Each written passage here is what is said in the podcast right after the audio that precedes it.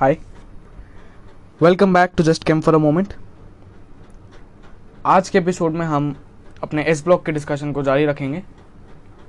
आज हम बात करेंगे ग्रुप 2 यानी एल्कलाइन अर्थ मेटल्स की। और ये डिस्कशन शुरू करने से पहले मेरी आपसे रिक्वेस्ट है कि आप इस एपिसोड के डिस्क्रिप्शन में जाकर इसके नोट्स खोल लीजिए, जिससे कि आपके सामने आपके मेरे नोट्स हों और आपके कानों में मेरी आवाज़।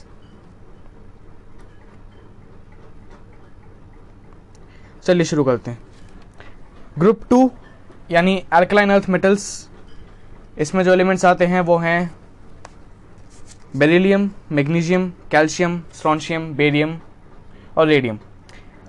रेडियम यानी आर ए को हम नहीं लेंगे क्योंकि वो रेडियो एक्टिव है, उसका हम डिस्कशन नहीं करेंगे, बाकी पांचों का करेंगे। इनकी जनरल प्रॉपर्टी से शुरू करते हैं।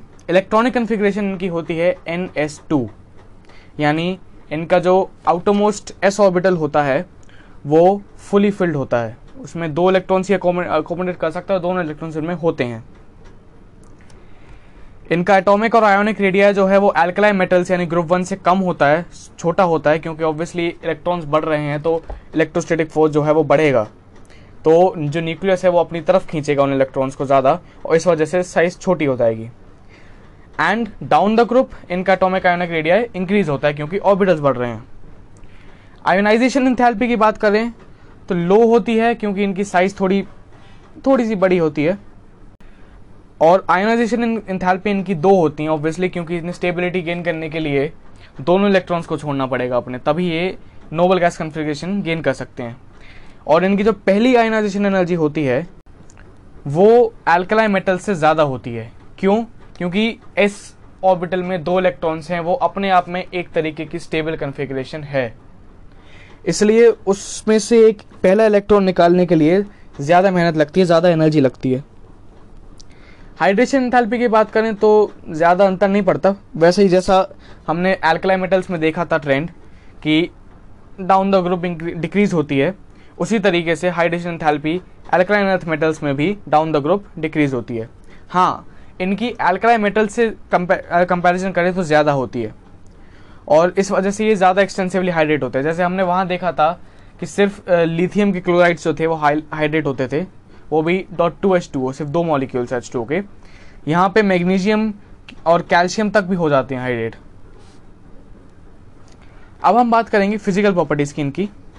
ये भी सिल्वरी वाइट होते हैं, लस्ट्रस होते हैं और कंपैरेटिवली सॉफ्ट होते हैं। अगर हम पूरी पीरियोडिक टेबल देखें, एल्कलाइन मेटल्स से थोड़े ज़्यादा हार्ड होते हैं।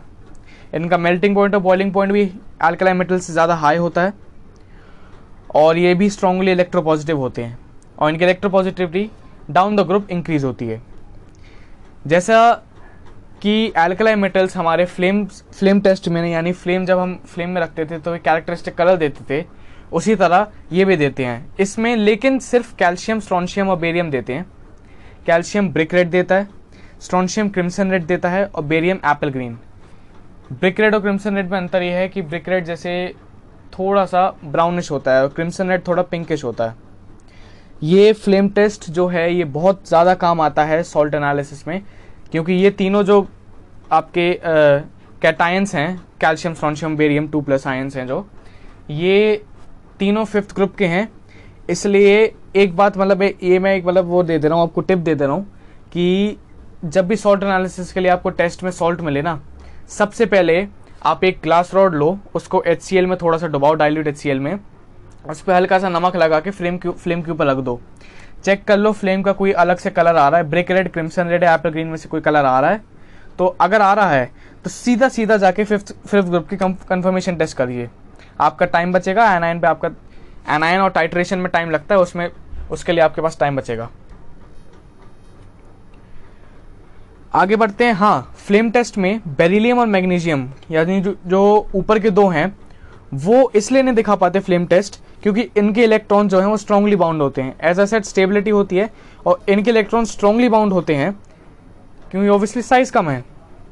और जैसा कि मैंने पिछली बार बोला था कि फ्लेम टेस्ट फ्लेम में कैरेक्टरिस्टिक कलर क्यों देते हैं, क्योंकि इलेक्ट्रॉन एक्साइट होता है और जब अपने ग्राउंड स्टेट में वापस आता है तो वो energy in the form of photon छोड़ता है, यानी एक कोई ना कोई कलर की वेवलेंथ छूट रही है, यानी किसी ना किसी वेवलेंथ की लाइट छूट रही है और उस वेवलेंथ के हिसाब से कलर है।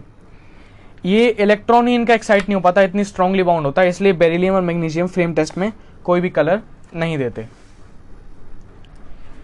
अब बात करते हैं इनकी केमिकल प्रॉपर्टीज़ की। सबसे पहले हम एयर और वाटर के साथ इनका रिएक्शन देखेंगे। बेरिलियम और मैग्नीशियम ऑक्सीजन और वाटर दोनों के साथ इनर्ट होते हैं। क्यों होते हैं? क्योंकि ये जब भी मतलब जब एयर में रखते हैं हमने तो इनके ऊपर एक ऑक्साइड की लेयर बन जाती है, एक प्रोटेक्टिव फिल्म बन जाती है ऊपर, और उस वजह से ये आगे फिर रिएक्ट नहीं कर पाते। हाँ, पाउडर्ड बेरिलियम को अगर हम बर्न करें तो वो ज़रूर बेरिलियम ऑक्साइड दे सकता है और बेरिलियम नाइट्राइड दे सकता है, और मैग्नीशियम भी अगर हम बर्न करें तब जाके वो मैग्नीशियम ऑक्साइड देगा और मैग्नीशियम नाइट्राइड देगा। अपने दम पे वैसे कोई नहीं कुछ नहीं करते। कैल्शियम, स्ट्रोंशियम, बेरियम जो है वो ऑक्साइड और नाइट्राइड सब बनाते हैं एयर के साथ नॉर्मली, और वाटर के साथ हाइड्रोक्साइड भी बनाते हैं बड़ी आसानी से, उन्हें दिक्कत नहीं होती। हैलोजेंस के साथ हैलाइड्स बनाते हैं, थोड़ा टेम्परेचर ज़्यादा लगता है क्योंकि इलेक्ट्रॉन्स छोड़ने हैं, दो इलेक्ट्रॉन छोड़ने हैं क्योंकि हमें दो हैलाइड्स लेने हैं। MX2 फॉर्म का बनता है इनका हैलाइड, तो दो हैलोजेंस लेने हैं। अच्छा, बेरिलियम फ्लोराइड जो है क्योंकि थोड़ी क्या कहते हैं छोटी छोटी साइजेस हैं इनकी अपने अपने उसमें, हैलाइड्स में हैलोजेंस में फ्लोरीन सबसे छोटा साइज का है और अपने ग्रुप 2 में अल्कलाइन अर्थ मेटल्स में बेरिलियम सबसे छोटा है, इसलिए इसको बनाने का सबसे सही तरीका ये नहीं है। M+X2 becomes MX2 वाला तरीका सही नहीं है इसके लिए। सबसे आसान सबसे बढ़िया तरीका है NH4-BeF4 को थर्मली डिकम्पोज कर दें। जब हम इसको इस कंपाउंड को NH4-BeF4 को हम जब हीट देंगे तो वो डिकम्पोज जब होगा तो उसमें से एक प्रोडक्ट होगा हमारा बेरिलियम फ्लोराइड। बेरिलियम क्लोराइड को बनाने का सबसे सही तरीका है बेरिलियम ऑक्साइड को यूज़ करके। बेरिलियम ऑक्साइड को in the presence of carbon and में अगर हम क्लोरीन गैस पास करते हैं अराउंड 600 to 800 केल्विन में, तो हमें BeCl2 यानी बेरिलियम क्लोराइड मिल जाता है और कार्बन मोनोऑक्साइड गैस रिलीज हो जाती है। अब हम बात करेंगे इसके रिएक्शंस की हाइड्रोजन के साथ। हाइड्रोजन के साथ ये सब मेटल्स MH2 फॉर्म के हाइड्राइड्स बनाते हैं, एक्सेप्ट फॉर बेरिलियम। बेरिलियम नहीं बनाता, बेरिलियम इस तरीके से नहीं बनाता, बनाता है लेकिन इस तरीके से नहीं बनाता है। क्यों? अब आप सोच रहे होंगे हर जगह बेरिलियम बेरिलियम फिर आ रहा है। लिथियम पिछले उसमें अल्कलाइन मेटल्स में जब हम बात कर रहे थे तो लिथियम के अलग अलग तरीके के एक्सेप्शंस आ रहे थे। सेम केस बेरिलियम का है। बेरिलियम अपने ग्रुप का सबसे पहला एलिमेंट है और उसकी इसलिए इस वजह से एनोमलस प्रॉपर्टीज़ हैं, उनको हम डिटेल में थोड़ा बाद में पढ़ेंगे। हाइड्राइड्स पे वापस आए अगर तो बेरिलियम को के हाइड्राइड बनाने का तरीका है बेरिलियम क्लोराइड से होकर। तो बेरिलियम क्लोराइड को अगर हम LiAlH4 जो हमने पिछली बार पढ़ा था is the strongest reducing agent, उसके साथ रिएक्ट करते हैं तो वो बेरिलियम हाइड्रोक्साइड बनाता है, लिथियम क्लोराइड बनाता है और AlCl3 यानी एल्यूमिनियम क्लोराइड बनाता है। एसिड्स के साथ भी ये रिएक्ट करते हैं। एसिड्स के साथ रिएक्ट करते हैं और H2 गैस लिबरेट करते हैं ये सारे metals. For example M+2HCl becomes MCl2+H2। अब इनके रिड्यूसिंग नेचर की बात करते हैं। स्ट्रॉन्ग रिड्यूसिंग एजेंट्स हैं इनकी रिड्यूसिंग पावर एल्कलाइन मेटल से कम है। बेरिलियम जो है फिर आ गया, बेरिलियम जो है उसका कम नेगेटिव रिडक्शन पोटेंशियल होता है लेकिन फिर भी ये रिड्यूस कर लेता है। क्यों? क्योंकि इसकी हाइड्रेशन एनर्जी बहुत लार्ज होती है। क्यों होती है? क्योंकि इसकी साइज बहुत कम होती है। लिक्विड अमोनिया के साथ अगर हम देखें, अगर आपको पिछली बार याद है तो एक डीप ब्लू कलर का सोल्यूशन बनाया था लिक्विड अमोनिया के साथ, एल्कलाइन मेटल्स जो हैं वो बनाते हैं क्योंकि इसमें अमोनिएटेड इलेक्ट्रॉन होता है। यहाँ पे दो अमोनिएटेड इलेक्ट्रॉन होते हैं और इस सोल्यूशन का कलर, बाकी सब पूरी सेम रिएक्शन होती है, इस सोल्यूशन का कलर होता है डीप ब्लू ब्लैक। इनके अब थोड़े से कंपाउंड्स के बारे में बात करेंगे जैसे ऑक्साइड्स, हाइड्रोक्साइड्स, हैलाइड्स और सॉल्ट्स के साथ, ऑक्साइड्स के साथ जो सॉल्ट बनाते हैं उन पे थोड़ा सा आप डिटेल में बात करते हैं। ऑक्साइड्स और हाइड्रोक्साइड्स पे पहले बात करते हैं तो सब MO फॉर्म के मोनोऑक्साइड्स बनाते हैं ऑक्सीजन के साथ जब बर्न होते हैं। BeO यानी बेरिलियम ऑक्साइड कोवेलेंट होता है बाकी सारे आयोनिक होते हैं। सिमिलरली बेरिलियम ऑक्साइड एम्फोटेरिक होता है और बाकी सारे बेसिक होते हैं। ये सारे ऑक्साइड्स पानी के साथ, वाटर के साथ हाइड्रोक्साइड्स बनाते हैं, मेटल हाइड्रोक्साइड्स बनाते हैं। और इन मेटल ऑक्साइड्स की सॉलिबिलिटी, इनकी थर्मल स्टेबिलिटी और इनका बेसिक कैरेक्टर, एम जी से अगर हम डाउन द ग्रुप जाएं बेरियम तक तो इंक्रीज होता है। हाँ, ये अलग बात है, ये जो है एल्कलाइन मेटल से कम बेसिक हैं।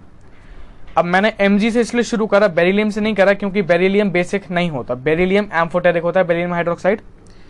बेरिलियम हाइड्रोक्साइड, OH माइनस के साथ भी कंपाउंड बना लेगा और HCl यानी H+ के साथ भी वो कंपाउंड बना लेगा। हैलाइड्स की बात करें तो हैलाइड्स इनके सारे आयोनिक होते हैं सिवाय बेरियम के। बेरियम हैलाइड जो होता है वो थोड़ा कोवेलेंट होता है। बेरिलियम क्लोराइड की अगर फिर से बात करें, बेरिलियम फिर आ गया, बेरिलियम क्लोराइड की अगर हम बात करें तो इसका चेन स्ट्रक्चर होता है सॉलिड स्टेट में। मैंने वो स्ट्रक्चर यहाँ पे बनाया है नोट्स में, आप अगर देख रहे हो। वेपर फेज में, ये मैंने सॉलिड स्टेट में बात करी, वेपर फेज में क्या है, बेरिलियम क्लोराइड जो है वो डाइमराइज कर जाता है, क्योंकि वो उसे तब ज़्यादा स्टेबिलिटी मिल जाती है, एक से भले दो। हाँ, लेकिन वेपर फेज में ही अगर 1200 केल्विन से ऊपर हम टेम्परेचर दे रहे हैं तो वो डिसोसिएट भी हो जाएगा। हाइड्रेट्स सब बनाते हैं, सारे हैलाइड्स बनाते हैं, लेकिन जो हाइड्रेट बनाने की जो टेंडेंसी होती है वो डाउन द ग्रुप डिक्रीज हो जाती है। MgCl2 देखें तो MgCl2.8H2O तक बना लेता है। CaCl2 6H2O के साथ 6 मॉलिक्यूल लेता है वाटर के। स्ट्रॉन्शियम SrCl2.6H2O बनता है। बेरियम तक आते आते बेरियम क्लोराइड .2H2O बन जाता है, सिर्फ 2 मॉलिक्यूल हाइड्रोजन वाटर के, सॉरी। और हीट करने पे कैल्शियम, स्ट्रॉन्शियम और बेरियम के हैलाइड्स डिहाइड्रेट होते हैं और बेरिलियम और मैग्नीशियम के हैलाइड्स हाइड्रोलिसिस करते हैं। इनके फ्लोराइड्स कम सॉल्युबल होते हैं, क्लोराइड ज़्यादा सॉल्युबल होते हैं। क्यों? क्योंकि लैटिस एनर्जी ज़्यादा हाई होती है। अब हम बात करेंगे इनके सॉल्ट्स की, जो ये ऑक्सो एसिड्स के साथ बनाते हैं। ऑक्सो एसिड्स मैंने पिछले लेक्चर में बताया था, वो होते हैं जिसमें वो कंपाउंड्स होते हैं जिसमें एक एसिडिक हाइड्रोजन होता है और जिस एलिमेंट से वो एसिडिक हाइड्रोजन जुड़ा होता है उसी में एक डबल बॉन्ड ओ यानी एक ऑक्सो ग्रुप भी जुड़ा होता है। तो ऑक्सो यानी डबल बॉन्ड ओ, एसिड यानी एक acidic hydrogen H। For example COOH अगर ग्रुप है तो एक एसिडिक हाइड्रोजन H है और एक डबल बॉन्ड O भी जुड़ा हुआ है। ऑक्सो एसिड्स के साथ ये metals, alkaline earth metals, carbonates बनाते हैं, सल्फेट्स बनाते हैं, नाइट्रेट्स बनाते हैं। सबसे पहले कार्बोनेट्स की बात करेंगे। कार्बोनेट्स MCO3 फॉर्म के होते हैं और पानी में इनसॉल्युबल होते हैं। इन मेटल कार्बोनेट्स को बनाने के लिए हम सोडियम और अमोनियम कार्बोनेट को लेते हैं और इन मेटल्स के किसी सॉल्युबल सॉल्ट के साथ उन्हें रिएक्ट करते हैं। इनकी solubility down the group decrease होती है इन कार्बोनेट्स की, और ये कार्बोनेट्स हीट करने पर डिकम्पोज हो जाते हैं ऑक्साइड और कार्बन डाइऑक्साइड में। ऑक्साइड यानी मेटल ऑक्साइड और कार्बन डाइऑक्साइड गैस रिलीज होती है। बेरिलियम कार्बोनेट अनस्टेबल होता है और इसलिए ये एटमॉस्फेयर में रखा जाता है, जिससे कि जैसे CO2 गैस कॉन्स्टेंट रिलीज करता रहे और उसको मिलता भी रहे। इन कार्बोनेट्स की stability down the group increase होती है। सल्फेट्स की बात करें तो सल्फेट्स इनके MSO4 फॉर्म के बनते हैं। ये सल्फेट्स स्टेबल होते हैं, वाइट सॉलिड्स होते हैं। बेरिलियम सल्फेट और मैग्नीशियम सल्फेट पानी में सॉल्युबल होते हैं क्योंकि इनकी हाइड्रेशन एंथैल्पी ज़्यादा होती है। और ये जो सॉल्युबिलिटी है इनकी, वो कैल्शियम से बेरियम जाते जाते सॉल्युबिलिटी डिक्रीज होती है। हम नाइट्रेट्स की बात करें अगर, तो नाइट्रेट्स इनके NO3 टॉइस फॉर्म के होते हैं, क्योंकि NO3 पे माइनस चार्ज है, एनाइन जो है उस पर -1 चार्ज है, इसलिए MnO3 टॉइस के फॉर्म के बनते हैं नाइट्रेट्स। ये जो नाइट्रेट्स हैं, ये बनाने के लिए हम इन मेटल्स के कार्बोनेट्स को डाइल्यूट HNO3 में डिसॉल्व करते हैं। अगर Mg के यानी मैग्नीशियम नाइट्रेट को, MgNO3 टॉइस को अगर हम देखें तो वो जो है वो 6H2O के साथ क्रिस्टलाइज हो जाता है। लेकिन बेरियम नाइट्रेट जो है वो एनहाइड्रस फॉर्म में ही क्रिस्टलाइज होता है। इससे भी हमें ये साबित होता है कि हाइड्रेटिंग इंटेंडेंसी यानी हाइड्रेशन एंथैल्पी जो है वो डिक्रीज हो रही है, और ये भी हीट करने पर डिकम्पोज होते हैं, अपना ऑक्साइड बनाते हैं और नाइट्रोजन ऑक्साइड गैस रिलीज करते हैं और ऑक्सीजन रिलीज करते हैं। अब हम बात करेंगे एनोमलस प्रॉपर्टीज़ की बेरिलियम की। एनोमलस प्रॉपर्टीज़ जो हैं बेरिलियम के, पहले मैं थोड़ा सा जनरल बता दूं, एलआई की भी थी, बेरिलियम की भी हैं, आगे जब हम पी ब्लॉक पढ़ेंगे पी ब्लॉक में भी आएंगी। हर ग्रुप के फर्स्ट एलिमेंट की एनोमलस प्रॉपर्टीज़ हम पढ़ेंगे, क्योंकि फर्स्ट ग्रुप में मैं बताऊं क्या होता है। जो पहला एलिमेंट होता है ना हर ग्रुप का, उसके पास डी ऑर्बिटल नहीं होता, सेकंड के पास होता है, खाली होता है, यूज़ नहीं होता, पर लेकिन होता है उसका, उसके पास। पहले वाले के पास नहीं होता, उसकी छोटी सी साइज़ होती है, उसके पास नहीं होता है डी ऑर्बिटल, इस वजह से वो ज़्यादा अपने फैमिली के बाकी जितने भी, अपने ग्रुप के जो बाकी जितने उसके एलिमेंट्स हैं उनके, उनसे थोड़ी सी डिफरेंट प्रॉपर्टीज रखता है। क्या प्रॉपर्टीज हैं इसमें बात करते हैं, बेरिलियम की बात करते हैं हम स्पेसिफिकली। बेरिलियम जो है इसकी स्मॉल साइज है, इस वजह से इसकी आयनाइजेशन एंथैल्पी बहुत ज़्यादा है। बेरिलियम के कंपाउंड्स मोस्टली कोवेलेंट होते हैं और ईजिली हाइड्रोलाइज हो जाते हैं। बेरिलियम 4 से ज़्यादा कोऑर्डिनेशन नंबर नहीं शो कर सकता, बाकी सब 6 तक जा सकते हैं। क्यों? क्योंकि उनमें डी ऑर्बिटल होता है, तो उनके पास जगह होती है और एक्स्ट्रा कंपाउंड्स और एक्स्ट्रा लिगेंड्स को अपने तरफ अटैच करने की। कोऑर्डिनेशन नंबर क्या है ये 12th वालों को थोड़ा थोड़ा समझ आ रहा होगा शायद, और लेकिन बेसिकली आप 12th में DNF ब्लॉक के बाद कोऑर्डिनेशन कंपाउंड्स नाम से एक टॉपिक पढ़ोगे, उसमें ये होता है। तो कोऑर्डिनेशन नंबर इज बेसिकली आप कितने लिगेंड यानी जो भी आपके सेंट्रल एटम में अटैच होते हैं, तो आप कोऑर्डिनेट बॉन्ड बनाते हैं, तो कितने लिगेंड्स आप अपने साथ अटैच कर सकते हो, उसे कोऑर्डिनेशन नंबर बोलते हैं। जिनके पास डी ऑर्बिटल होता है उनका कोऑर्डिनेशन नंबर थोड़ा ज़्यादा होता है, क्योंकि उनके पास डी ऑर्बिटल है, उसमें वो अपने इन लिगेंड्स को फिट कर सकते हैं। That's it. अब अगर हम बात करें ऑक्साइड्स और इनके हाइड्रोक्साइड्स की बेरिलियम की, तो वो एम्फोटेरिक होते हैं और बाकी के एज वी सो बेसिक होते थे। फिर जैसा लिथियम का मैग्नीशियम के साथ चक्कर चल रहा था, डायगोनल रिलेशनशिप चल रहा था, वैसा ही बेरिलियम का एल्यूमिनियम के साथ चल रहा है। कैसे? एल्यूमिनियम है अपना पी ब्लॉक के ग्रुप 13 में।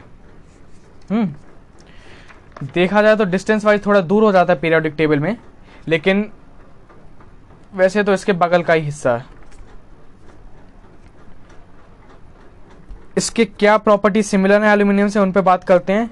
दोनों क्लोराइड्स बनाते हैं, अब क्लोराइड्स तो बाकी भी बनाते हैं, लेकिन ये दोनों ऐसे क्लोराइड्स बनाते हैं जिसमें क्लोरीन का ब्रिज्ड स्ट्रक्चर होता है, जैसा मैंने अभी दिखाया था पीछे आपको। वेपर फेज में भी होता है, सॉलिड फेज में भी होता है, और इनके क्लोराइड्स ऑर्गेनिक सॉल्वेंट्स में सॉल्युबल होते हैं और स्ट्रॉन्ग लुइस एसिड होते हैं। लुइस एसिड यानी electron gaining groups, electron deficient, जिन्हें इलेक्ट्रॉन की सख्त ज़रूरत है अपना ऑक्टेट पूरा करने के लिए।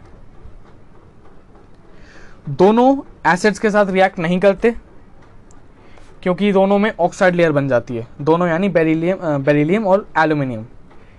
अगर एल्कलाई एक्सेस हो, एल्कलाई मीडियम हो जो जिसमें एल्कलाई एक्सेस हो, तो दोनों के जो हाइड्रोक्साइड्स हैं, जैसे बेरिलियम हाइड्रोक्साइड है वो बेरिलेट आयन देता है BeOH4-, और एल्यूमिनियम हाइड्रोक्साइड AlOH3 जो है वो भी एल्यूमिनेट आयन देता है, जो कि एकदम सिमिलर होता है AlOH4-।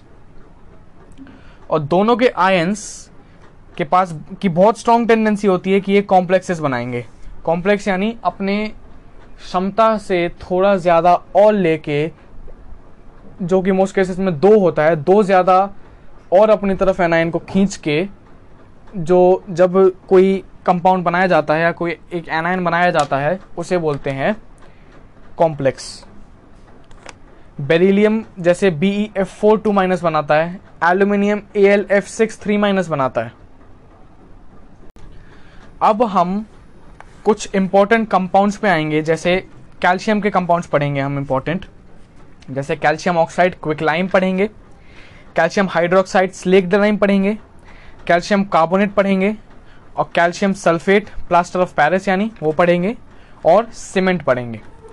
लेकिन इन कंपाउंड्स पे जाने से पहले मैं एक बार फिर से जो अभी तक हमने पढ़ा है उसको रिवाइज कर लेते हैं। एल्कलाइन अर्थ मेटल्स ग्रुप 2 होता है इस ब्लॉक का। इसमें बेरिलियम, मैग्नीशियम, कैल्शियम, स्ट्रॉन्शियम और बेरियम होते हैं। इनकी इलेक्ट्रॉनिक कॉन्फ़िगरेशन NH2 होती है। इनका एटॉमिक और आयोनिक रेडिया है एल्कलाइन मेटल से कम होता है, लेकिन डाउन द ग्रुप इंक्रीज होता है।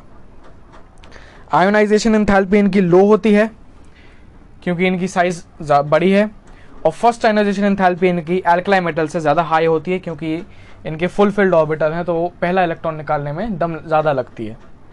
हाइड्रेशन एंथैल्पी इनकी डाउन द ग्रुप डिक्रीज होती है, एल्कलाइन मेटल से ज़्यादा होती है, इसलिए ज़्यादा एक्सटेंसिवली हाइड्रेट करवाते हैं। फिजिकल प्रॉपर्टीज़ की बात करें तो सॉफ्ट मेटल्स हैं, लस्ट्रस हैं और सिल्वरी वाइट हैं। हाँ, एल्कलाइन मेटल से ज़्यादा हार्ड है। इनका मेल्टिंग पॉइंट और बॉइलिंग पॉइंट एल्कलाइन मेटल से ज़्यादा होता है। ये स्ट्रांगली इलेक्ट्रोपॉजिटिव होते हैं और इनकी electropositivity down the group increase होती है। फ्लेम में कैरेक्टरिस्टिक कलर सिर्फ कैल्शियम, स्ट्रॉन्शियम और बेरियम देते हैं। बेरिलियम और मैग्नीशियम नहीं देते हैं क्योंकि इनके जो इलेक्ट्रॉन्स हैं वो ज़्यादा स्ट्रांगली बाउंड हैं। केमिकल प्रॉपर्टीज़ में फिर हमने देखा था कि एयर और वाटर के साथ इनके रिएक्शन जो हैं, बेरिलियम और मैग्नीशियम नहीं दिखाता, वो इनर्ट होता है क्योंकि एक ऑक्साइड लेयर बन जाती है इनके सर्फेस पे। पाउडर बेरिलियम को अगर बर्न करें तो भले बेरिलियम ऑक्साइड बना देगा और बेरिलियम नाइट्राइड बनाएगा। मैग्नीशियम भी बर्न करने पे मैग्नीशियम ऑक्साइड और मैग्नीशियम नाइट्राइड बनाता है। कैल्शियम, स्ट्रॉन्शियम और बेरियम ऑक्साइड्स बनाते हैं, नाइट्राइड्स बनाते हैं, और एयर के साथ और पानी के साथ हाइड्रोक्साइड बनाते हैं बहुत आसानी से। हैलोजेंस के साथ ये मेटल्स हैलाइड्स बनाते हैं MX2 फॉर्म के। बेरिलियम फ्लोराइड को बनाने का सबसे सही तरीका है थर्मल डिकम्पोजिशन NH4 × BeF4 का, और बेरिलियम क्लोराइड को बनाने का सबसे सही तरीका है बेरिलियम ऑक्साइड को कार्बन यानी कोक के प्रेजेंस में क्लोरीन गैस पास करके थोड़ा हाई टेम्परेचर पे, एलिवेटेड टेम्परेचर पे।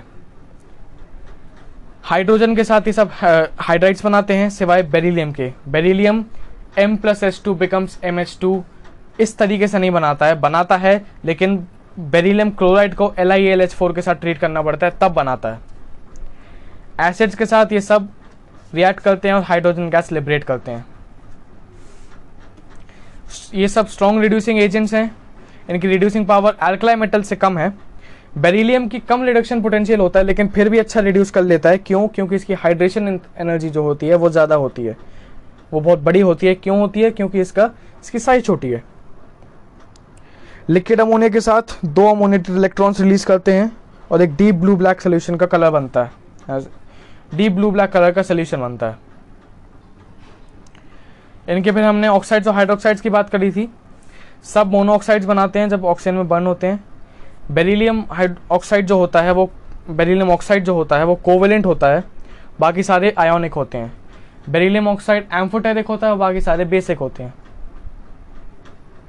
ये ऑक्साइड जो हैं ये पानी के साथ हाइड्रोक्साइड्स बनाते हैं MOH फॉर्म के। इनकी सॉल्युबिलिटी, थर्मल स्टेबिलिटी और बेसिक कैरेक्टर Mg यानी मैग्नीशियम हाइड्रोक्साइड से बेरियम हाइड्रोक्साइड के हाइड्रोक्साइड इस ऑर्डर में, बेसिक ऑर्डर यानी डाउन द ग्रुप में इंक्रीज होती है। लेकिन हाँ, ये एल्कलाइन मेटल से कम बेसिक होते हैं। बेरिलियम हाइड्रोक्साइड जो होता है वो एम्फोटेरिक होता है। हैलाइड्स की बात करें तो इन सबके हैलाइड्स आयोनिक होते हैं सिवाय बेरियम के। बेरियम हैलाइड जो होते हैं वो कोवेलेंट होते हैं। बेरिलियम क्लोराइड चेन स्ट्रक्चर बनाते हैं सॉलिड स्टेट में और वेपर फेज में डाइमराइज होते हैं और डिसोसिएट हो जाते हैं हाई टेम्परेचर पे 1200 केल्विन पे। इन सब हैलाइड्स की टेंडेंसी जो हाइड्रेट्स बनाने की जो टेंडेंसी होती है वो सब में होती है, लेकिन डाउन द ग्रुप डिक्रीज होती है। और हीट करने पर कैल्शियम, स्ट्रॉन्शियम और बेरियम के हैलाइड्स डिहाइड्रेट कर जाते हैं और बेरिलियम और मैग्नीशियम के हैलाइड्स हाइड्रोलिसिस सफ़र कर जाते हैं। इनके फ्लोराइड्स क्लोराइड से कम सॉल्युबल होते हैं क्योंकि लैटिस एनर्जी हाई होती है। फिर हमने इनके सॉल्ट्स देखे जो ऑक्सो एसिड्स के साथ बनाते हैं। 3 तरीके के होते हैं, कार्बोनेट्स, सल्फेट्स और नाइट्रेट्स। कार्बोनेट्स इनके पानी में इनसॉल्युबल होते हैं और इनके कार्बोनेट्स बनाने का तरीका ये है कि सोडियम और अमोनियम के कार्बोनेट लेते हैं और इन मेटल्स के सॉल्युबल सॉल्ट के साथ उन्हें ट्रीट करते हैं। इन कार्बोनेट्स की down the group solubility decrease होती है और stability down the group increase होती है। हीट करने पे ये सभी ऑक्साइड्स बनाते हैं अपने अपने और कार्बन डाइऑक्साइड रिलीज करते हैं। बेरिलियम कार्बोनेट अनस्टेबल होता है इसलिए एटमॉस्फेयर में रखा जाता है, कार्बन डाइऑक्साइड के एटमॉस्फेयर में रखा जाता है जिससे कि बना रहे, जिंदा बना रहे, नहीं तो बहुत जल्दी ऑक्साइड और कार्बन डाइऑक्साइड में ब्रेक डाउन हो जाएगा। सल्फेट्स MSO4 टाइप के होते हैं, वाइट सॉलिड्स होते हैं, स्टेबल होते हैं। बेरिलियम सल्फेट और मैग्नीशियम सल्फेट पानी में सॉल्युबल होते हैं क्योंकि हाई हाइड्रेशन एंथैल्पी है और इनकी सॉल्युबिलिटी कैल्शियम से बेरियम में के ऑर्डर में डिक्रीज हो जाती है। नाइट्रेट्स MnO3 टॉइस फॉर्म के होते हैं और ये बनते हैं इनके कार्बोनेट्स को, इन मेटल्स के कार्बोनेट्स को डाइल्यूट HNO3 में डिसॉल्व करने से। मैग्नीशियम नाइट्रेट जो है वो 6H2O के साथ क्रिस्टलाइज होता है, बल्कि बेरियम नाइट्रेट जो है वो एनहाइड्रस फॉर्म में ही क्रिस्टलाइज हो जाता है, दस शोइंग कि जो हाइड्रेटिंग टेंडेंसी है वो डाउन द ग्रुप डिक्रीज हो रही है। और ये सब नाइट्रेट्स हीट करने पे डिकम्पोज होते हैं, ऑक्साइड्स देते हैं और NO2 गैस रिलीज करते हैं।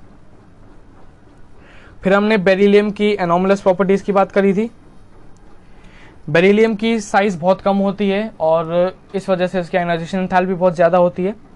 इसके कंपाउंड्स कोवेलेंट होते हैं क्योंकि आयनाइजेशन एंथैल्पी कम ज़्यादा है तो ये आयोनिक बॉन्ड बनाने से पहले कोवेलेंट बॉन्ड बना लेगा, इसलिए इसके कंपाउंड्स कोवेलेंट ज़्यादा होते हैं और ईजिली हाइड्रोलाइज हो जाते हैं। बेरिलियम कोऑर्डिनेशन नंबर 4 से ज़्यादा नहीं रख पाता, बाकी इसके ग्रुप के बाकी जो है वो 6 भी रख लेते हैं क्योंकि इनमें डी ऑर्बिटल होता है। बेरिलियम के ऑक्साइड्स और हाइड्रोक्साइड्स एम्फोटेरिक होते हैं, बाकी सबके बेसिक होते हैं। फिर हमने डायगोनल रिलेशनशिप की बात करी थी इसके एल्यूमिनियम के साथ। बेरिलियम और एल्यूमिनियम दोनों क्लोराइड्स फॉर्म करते हैं, ऐसे क्लोराइड जिनमें क्लोरीन का ब्रिज स्ट्रक्चर होता है। इनके क्लोराइड्स ऑर्गेनिक सॉल्वेंट्स में सॉल्युबल होते हैं और स्ट्रॉन्ग ल्यूइस एसिड्स होते हैं। बेरिलियम और एल्यूमिनियम दोनों एसिड्स के साथ रिएक्ट नहीं करते क्योंकि ऑक्साइड लेयर फॉर्म हो जाती है इनके सरफेस पे।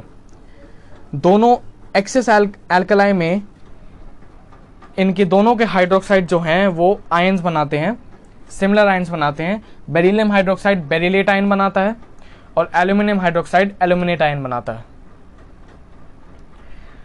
और इन दोनों के आयंस यानी बेरिलियम का आयन और एल्यूमिनियम के आयन जो होते हैं उनके पास स्ट्रॉन्ग टेंडेंसी होती है कॉम्प्लेक्स बनाने की। ठीक है, अब हम बात करेंगे कुछ इंपॉर्टेंट कंपाउंड्स की कैल्शियम के, और हम शुरुआत करेंगे क्विक लाइम से यानी कैल्शियम ऑक्साइड से। कैल्शियम ऑक्साइड यानी CaO। इसको प्रिपेयर करने का तरीका है लाइमस्टोन यानी कैल्शियम कार्बोनेट CaCO3 को हीट करना। कितने? अराउंड 1070 से लेके 1270 केल्विन तक। जब हीट करते हैं तो कार्बन डाइऑक्साइड गैस रिलीज होती है और कैल्शियम ऑक्साइड हमें मिल जाता है। कैल्शियम ऑक्साइड जो है it is a white amorphous solid, इसका मेल्टिंग पॉइंट बहुत ज़्यादा होता है, अराउंड 2870 केल्विन्स का होता है और ये एक बेसिक ऑक्साइड है। ये मॉइस्चर को एब्जॉर्ब करता है और कार्बन डाइऑक्साइड को एब्जॉर्ब करता है जब ये एटमॉस्फेयर में एक्सपोज होता है। मॉइस्चर यानी वाटर वेपर यानी H2O। CaO यानी कैल्शियम ऑक्साइड H2O के साथ कैल्शियम हाइड्रोक्साइड बनाता है और एटमॉस्फेयर के कार्बन डाइऑक्साइड के साथ यानी CO2 के साथ वापस कैल्शियम कार्बोनेट बना लेता है। CaO एसिडिक ऑक्साइड्स के साथ कंबाइन होकर हाई टेम्परेचर पे कंबाइन हो जाता है, अलग अलग कंपाउंड्स बनाता है। जैसे कैल्शियम ऑक्साइड SiO2 के साथ CaSiO3 बनाता है यानी कैल्शियम सिलिकेट, और CaOP4O10 के साथ CA3PO4 टॉइस बनाता है। इसके क्विक लाइम के यूजेस हैं, सीमेंट के मैन्युफैक्चर में काम आता है, सोडियम कार्बोनेट के मैन्युफैक्चर में काम आता है। कॉस्टिक सोडा में से सोडियम कार्बोनेट बनाना हो अगर तो कैल्शियम ऑक्साइड यूज़ कर सकते हैं। डाई बनाने के काम आता है, हेयर डाई जो होते हैं, और हेयर सिर्फ हेयर नहीं कपड़ों के भी होते हैं जो डाइज, उन सब के मैन्युफैक्चर में काम आता है और शुगर के प्योरीफिकेशन में काम आता है। इसके बाद हम बात करेंगे कैल्शियम हाइड्रोक्साइड की यानी स्लेक्ड लाइम। कैल्शियम हाइड्रोक्साइड जैसे कि हमने अभी थोड़ी देर पहले पढ़ा था कि कैल्शियम ऑक्साइड वाटर या वाटर वेपर के साथ कैल्शियम हाइड्रोक्साइड बनाता है, बस वही तरीका है इसको प्रिपेयर करने का। क्विक लाइम में यानी कैल्शियम ऑक्साइड में हम पानी मिला देते हैं। ये एक वाइट अमोफस पाउडर है और पानी में थोड़ा सा सॉल्युबल है, ज़्यादा नहीं है पर थोड़ा है। एक को सोल्यूशन इसका जो है उसे हम बोलते हैं लाइम वाटर। इसका पानी के साथ जो सस्पेंशन है, सस्पेंशन यानी एक कोलॉइड होता है, सस्पेंशन एक कोलॉइडल फॉर्म है सस्पेंशन। जो इसका पानी के साथ सस्पेंशन बनता है उसे कहते हैं मिल्क ऑफ लाइम।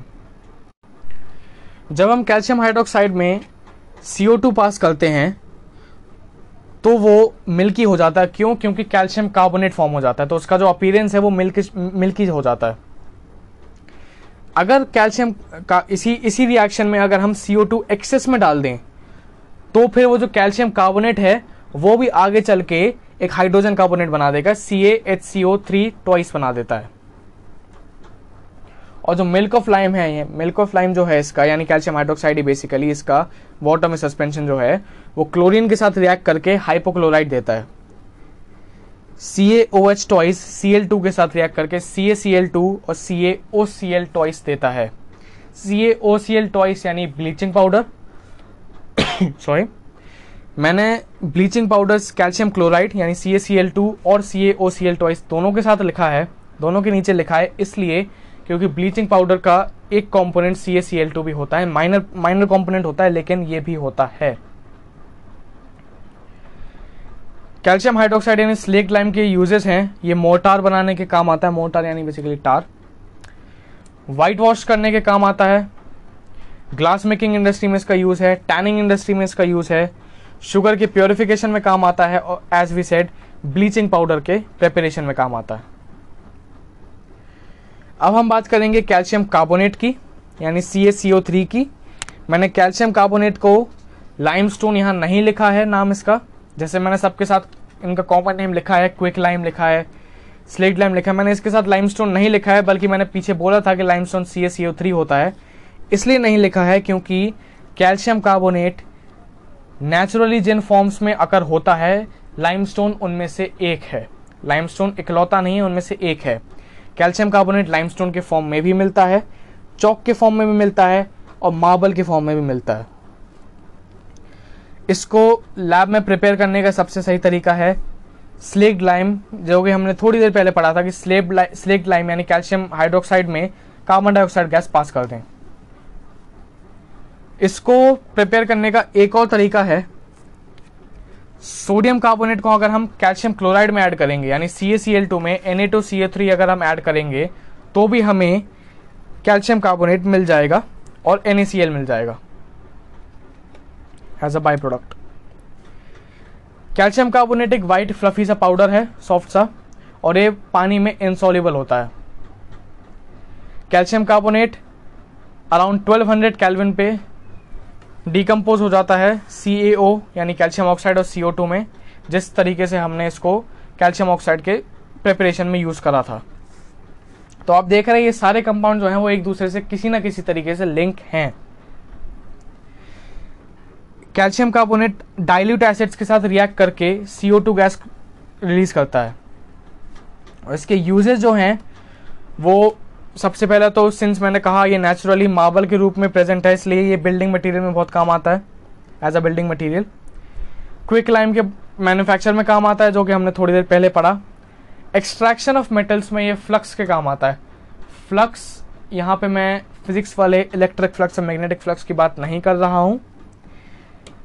ये जो फ्लक्स है ये एक मटीरियल होता है जो कि बेसिकली मेटलर्जी में जब हम पढ़ेंगे वहाँ पे इसको डिटेल में पढ़ेंगे, लेकिन मैं हल्का से बता दे रहा हूँ आपको। जो जैसे इनसॉल्युबल होते हैं या सॉरी जो सॉल्युबल होते हैं जिन जो कंपाउंड्स, और अगर उनके उन कंपाउंड्स को हमें निकालना है जिससे हम मेटल निकाल पाएँ तो हम उनमें फ्लक्स ऐड कर देते हैं जिससे कि वो इनसॉल्युबल हो जाए और डिपॉजिट हो जाए। As we said calcium carbonate water में इनसॉल्युबल है, इसलिए अगर हम किसी जैसे मान लो हमें पोटेशियम निकालना है और हमने पिछले एल्कलाइन मेटल्स में पढ़ा था कि पोटेशियम का जो हाइड्रोजन कार्बोनेट होता है वो बहुत ज़्यादा सॉल्युबल होता है, तो अगर हम पोटेशियम के एक्सट्रैक्शन के टाइम कैल्शियम हाइड्रोजन कार्बोनेट को में हम पोटेशियम हाइड्रोजन कार्बोनेट में अगर हम कैल्शियम कार्बोनेट डाल देंगे तो वो जो पोटेशियम हाइड्रोजन कार्बोनेट है वो डिपॉजिट हो जाएगा वो पानी में डिसॉल्व नहीं होगा।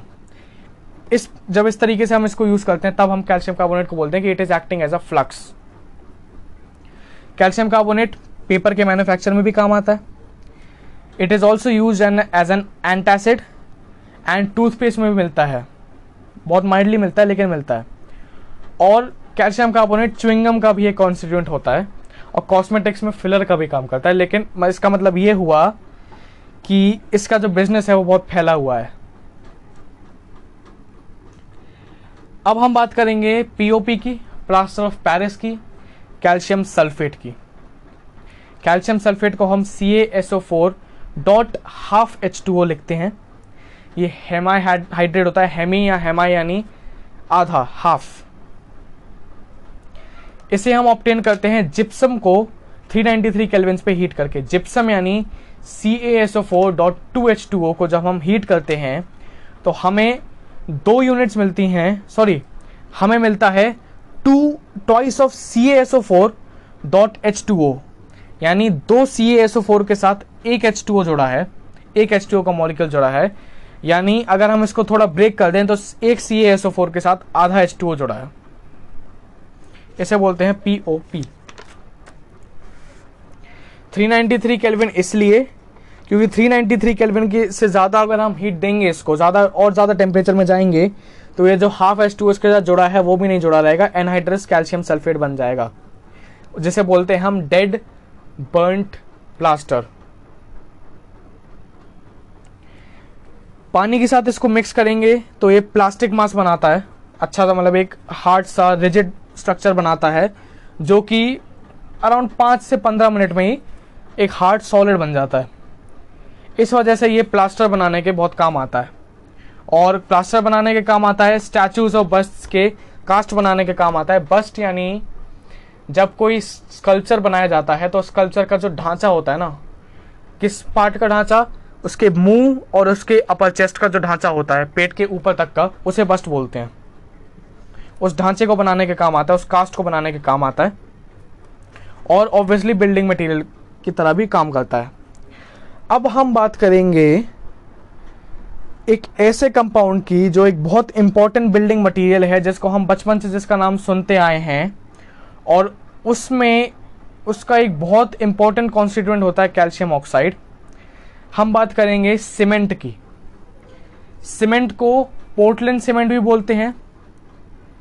इसके पीछे का रीज़न ये नहीं है कि पोर्टलैंड किसी आदमी का नाम था या किसी औरत का नाम था जिसने इस सीमेंट को खोजा या उसको बनाया। पोर्टलैंड एक जगह है आइल ऑफ पोर्टलैंड इंग्लैंड में, जहाँ पर एक नेचुरल लाइमस्टोन मिलता है, if I am not wrong, उसके जैसा दिखता है सीमेंट। सीमेंट का जो अपीयरेंस है वो उससे सिमिलर है, इस वजह से सीमेंट को पोर्टलैंड सीमेंट भी बोला जाता है। हाँ मैं सही हूँ, नेचुरल लाइमस्टोन जो होता है वहाँ पे आइल ऑफ पोर्टलैंड इंग्लैंड में मिलता है, उससे इसका जो अपीयरेंस है वो सिमिलर है, इसलिए इस सीमेंट को पोर्टलैंड सीमेंट बोलते हैं। ये ऑब्टेन कैसे करेंगे हम, इसकी मैं पहले कंपोजिशन बताता हूँ, फिर ऑब्टेन करने की बात करेंगे। कंपोजिशन इसकी होती है कैल्शियम ऑक्साइड अराउंड 50 to 60%, साथ में SiO2 अराउंड 20 से 25% होता है, Al2O3 अराउंड 5 से 10%, MgO अराउंड 2 से 3%, Fe2O3 1 से 2% और SO3 1 से 2%। तो बेसिकली ऑक्साइड्स हैं सारे, बहुत सारे। सिंस हमें ये कंपोजिशन चाहिए है, इसलिए हम इस बात का ध्यान रखेंगे कि जो जब हम इसको बना रहे हैं तो हम ऐसे कंपाउंड को मिक्स करें जिसका जो कैल्शियम ऑक्साइड यानी लाइम में रिच हो, और एक ऐसा मटेरियल जो क्ले से बना हो या क्ले हो, जैसे बेसिकली जिसमें SiO2 बहुत हो, क्योंकि दो मेजर कंपोनेंट जो हैं वो क्या हैं, कैल्शियम ऑक्साइड और SiO2। सीमेंट की अच्छी क्वालिटी के लिए हम SiO2 और Al2O3 का जो रेशियो रखते हैं वो अराउंड 2.5 से 4 का रखते हैं, और कैल्शियम ऑक्साइड का रेशियो बाकी सब ऑक्साइड एक तरफ ले लो, कैल्शियम ऑक्साइड अलग और बाकी सब एक तरफ, तो वो जो रेशियो होता है वो अराउंड 2 अप्रॉक्सीमेटली 2 होना चाहिए। मैंने इक्वल टू साइन नहीं बनाया यहाँ पे, अप्रॉक्सीमेटली बना, अप्रॉक्सीमेट साइन बनाया। अगर आप ध्यान से देखें हल्का फुल्का यहाँ वहाँ हो सकता है। आइडियल टू है आइडियल, लेकिन ऑब्वियसली आइडियल जो है वो आइडियल होता है, वो रियल नहीं होता है। ये फिज़िक्स केमिस्ट्री इन सब का एक मूल रूप से प्रीरिक्विजिट अननेम्ड लॉ है। अगर हम बात करें सीमेंट बनाते कैसे हैं बेसिकली, तो हम लाइमस्टोन लेते हैं, सबसे बड़ी लाइमस्टोन लेते हैं क्योंकि उससे हम कैल्शियम ऑक्साइड आसानी से बना सकते हैं, और क्ले लेते हैं जिसमें और भी बाकी ऑक्साइड्स होते हैं। इन दोनों को जब हम मिक्स करते हैं तो हमें जो मिलता है उसे बोलते हैं सीमेंट क्लिंकर। इस सीमेंट क्लिंकर बेसिकली ये है, सीमेंट ही है ये, लेकिन इसको सीमेंट क्लिंकर इसलिए बोलते हैं, इसको अलग से सीमेंट नाम नहीं दिया है, क्योंकि इसमें अगर हम मिलाते हैं 2 से 3% वेट जिप्सम। क्यों मिलाते हैं? इस जिप्सम को मिलाने के बाद प्रॉपर सीमेंट, जिसको हम सीमेंट बोलते हैं, वो बनता है। ये इसलिए मिलाते हैं, इसका रीज़न अभी मैं बताता हूँ इस पॉइंट में, अगले पॉइंट में, कि जो पानी है, जब पानी में हम मिक्स करते हैं सीमेंट को तो वो हार्ड बन जाता है। तभी तो दीवारें इतनी मजबूत रहती हैं हमारी। अंबुजा सीमेंट, बिरला सीमेंट, सब जो भी हैं ये सब इनकी दीवारें स्ट्रांग होने का वादा करते हैं, सब दावा करते हैं। ये क्यों करते हैं? क्योंकि पानी के साथ सीमेंट जब मिक्स होता है तो वो बहुत हार्ड स्ट्रक्चर बनाता है। क्यों? क्योंकि मॉलिक्यूल जो हैं इनके वो हाइड्रेट हो जाते हैं और उनका थोड़ा सा रीअरेंजमेंट हो जाता है, थोड़े सॉलिड फॉर्म में आ जाते हैं। अब जिप्सम जो है, जिप्सम का काम ये है कि वो इस हार्डनिंग वाली प्रोसेस को स्लो डाउन कर देता है, जिससे कि थोड़ी प्रॉपर तरीके से हार्डनिंग हो।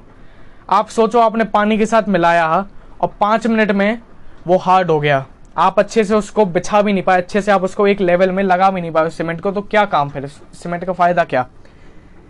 इसलिए इस प्रोसेस को, हार्डनिंग की प्रोसेस को थोड़ा स्लो करने के लिए, जिससे थोड़ी प्रॉपर हो पाए, हम जिप्सम इसमें ऐड करते हैं। तो जो सीमेंट हमें बाजार में मिलता है उसमें जिप्सम ऑलरेडी एडेड होता है। चैप्टर ख़त्म करने से पहले हम थोड़ी सी Mg यानी मैग्नीशियम और कैल्शियम की थोड़ा बायोलॉजिकल इंपॉर्टेंस की बात कर लेते हैं। जैसा कि हमने एल्कलाइन मेटल्स में सोडियम और पोटेशियम की बात करी थी, वैसे ही सिमिलरली एंजाइम जो होते हैं, वो एंजाइम जो एटीपी को यूटिलाइज करते हैं, एडिनोसिन ट्राइफॉस्फेट को जो यूटिलाइज करते हैं, जो यूज़ करते हैं अपने काम में, अपने फंक्शन में, उन एंजाइम्स को Mg चाहिए होता है कोफैक्टर के लिए। अगर कोई बायोटेक स्टूडेंट है, या आई गेस बायो में भी होगा, ये कुछ प्रोसेसेस ऐसी हम करते हैं जैसे PCR polymerase chain reaction and all करते हैं, उनमें हमें Mg2+ आयन्स की हम रिक्वायरमेंट्स में लिखते हैं, Mg2+ आयन। क्यों? क्योंकि it always acts as a cofactor. वो एंजाइम्स जो भी काम हो रहा है उसमें मदद करते हैं। देन क्लोरोफिल जो है प्लांट्स में, मैंने बायोलॉजिकल इंपॉर्टेंस हेडिंग दी है, ह्यूमन बॉडी इंपॉर्टेंस नहीं, इसलिए हम क्लोरोफिल की भी बात करेंगे। क्लोरोफिल जो है उसमें Mg होता है, इस वजह से बेसिकली देखा जाए तो इस वजह से प्लांट जिंदा हैं, और प्लांट जिंदा हैं तो हम भी जिंदा हैं। अगर हम कैल्शियम की बात करें तो कैल्शियम जो है वो हमारी बोन्स और टीथ जो है वो 99% कैल्शियम है। साथ में कैल्शियम जो है वो न्यूरोमस्कुलर फंक्शन में, इंटरन्यूरोनल ट्रांसमिशन में, सेल मेम्ब्रेन की इंटेग्रिटी में और ब्लड के कोएगुलेशन में, सब में इंपॉर्टेंट रोल प्ले करता है। Concentration of calcium and plasma जो होती है उसको मेंटेन करा जाता है 2 हार्मोन से, कैल्सिटोनिन और पैराथायरॉयड हार्मोन से। ये कॉन्सेंट्रेशन अराउंड 100 mg/L होनी चाहिए, तभी ठीक रहती है, इतनी हमारी ह्यूमन बॉडी के लिए सही रहती है। तो यहाँ हमने ख़त्म करा एल्कलाइन अर्थ मेटल्स, और इसी के साथ हमारा S ब्लॉक का चैप्टर ख़त्म हुआ।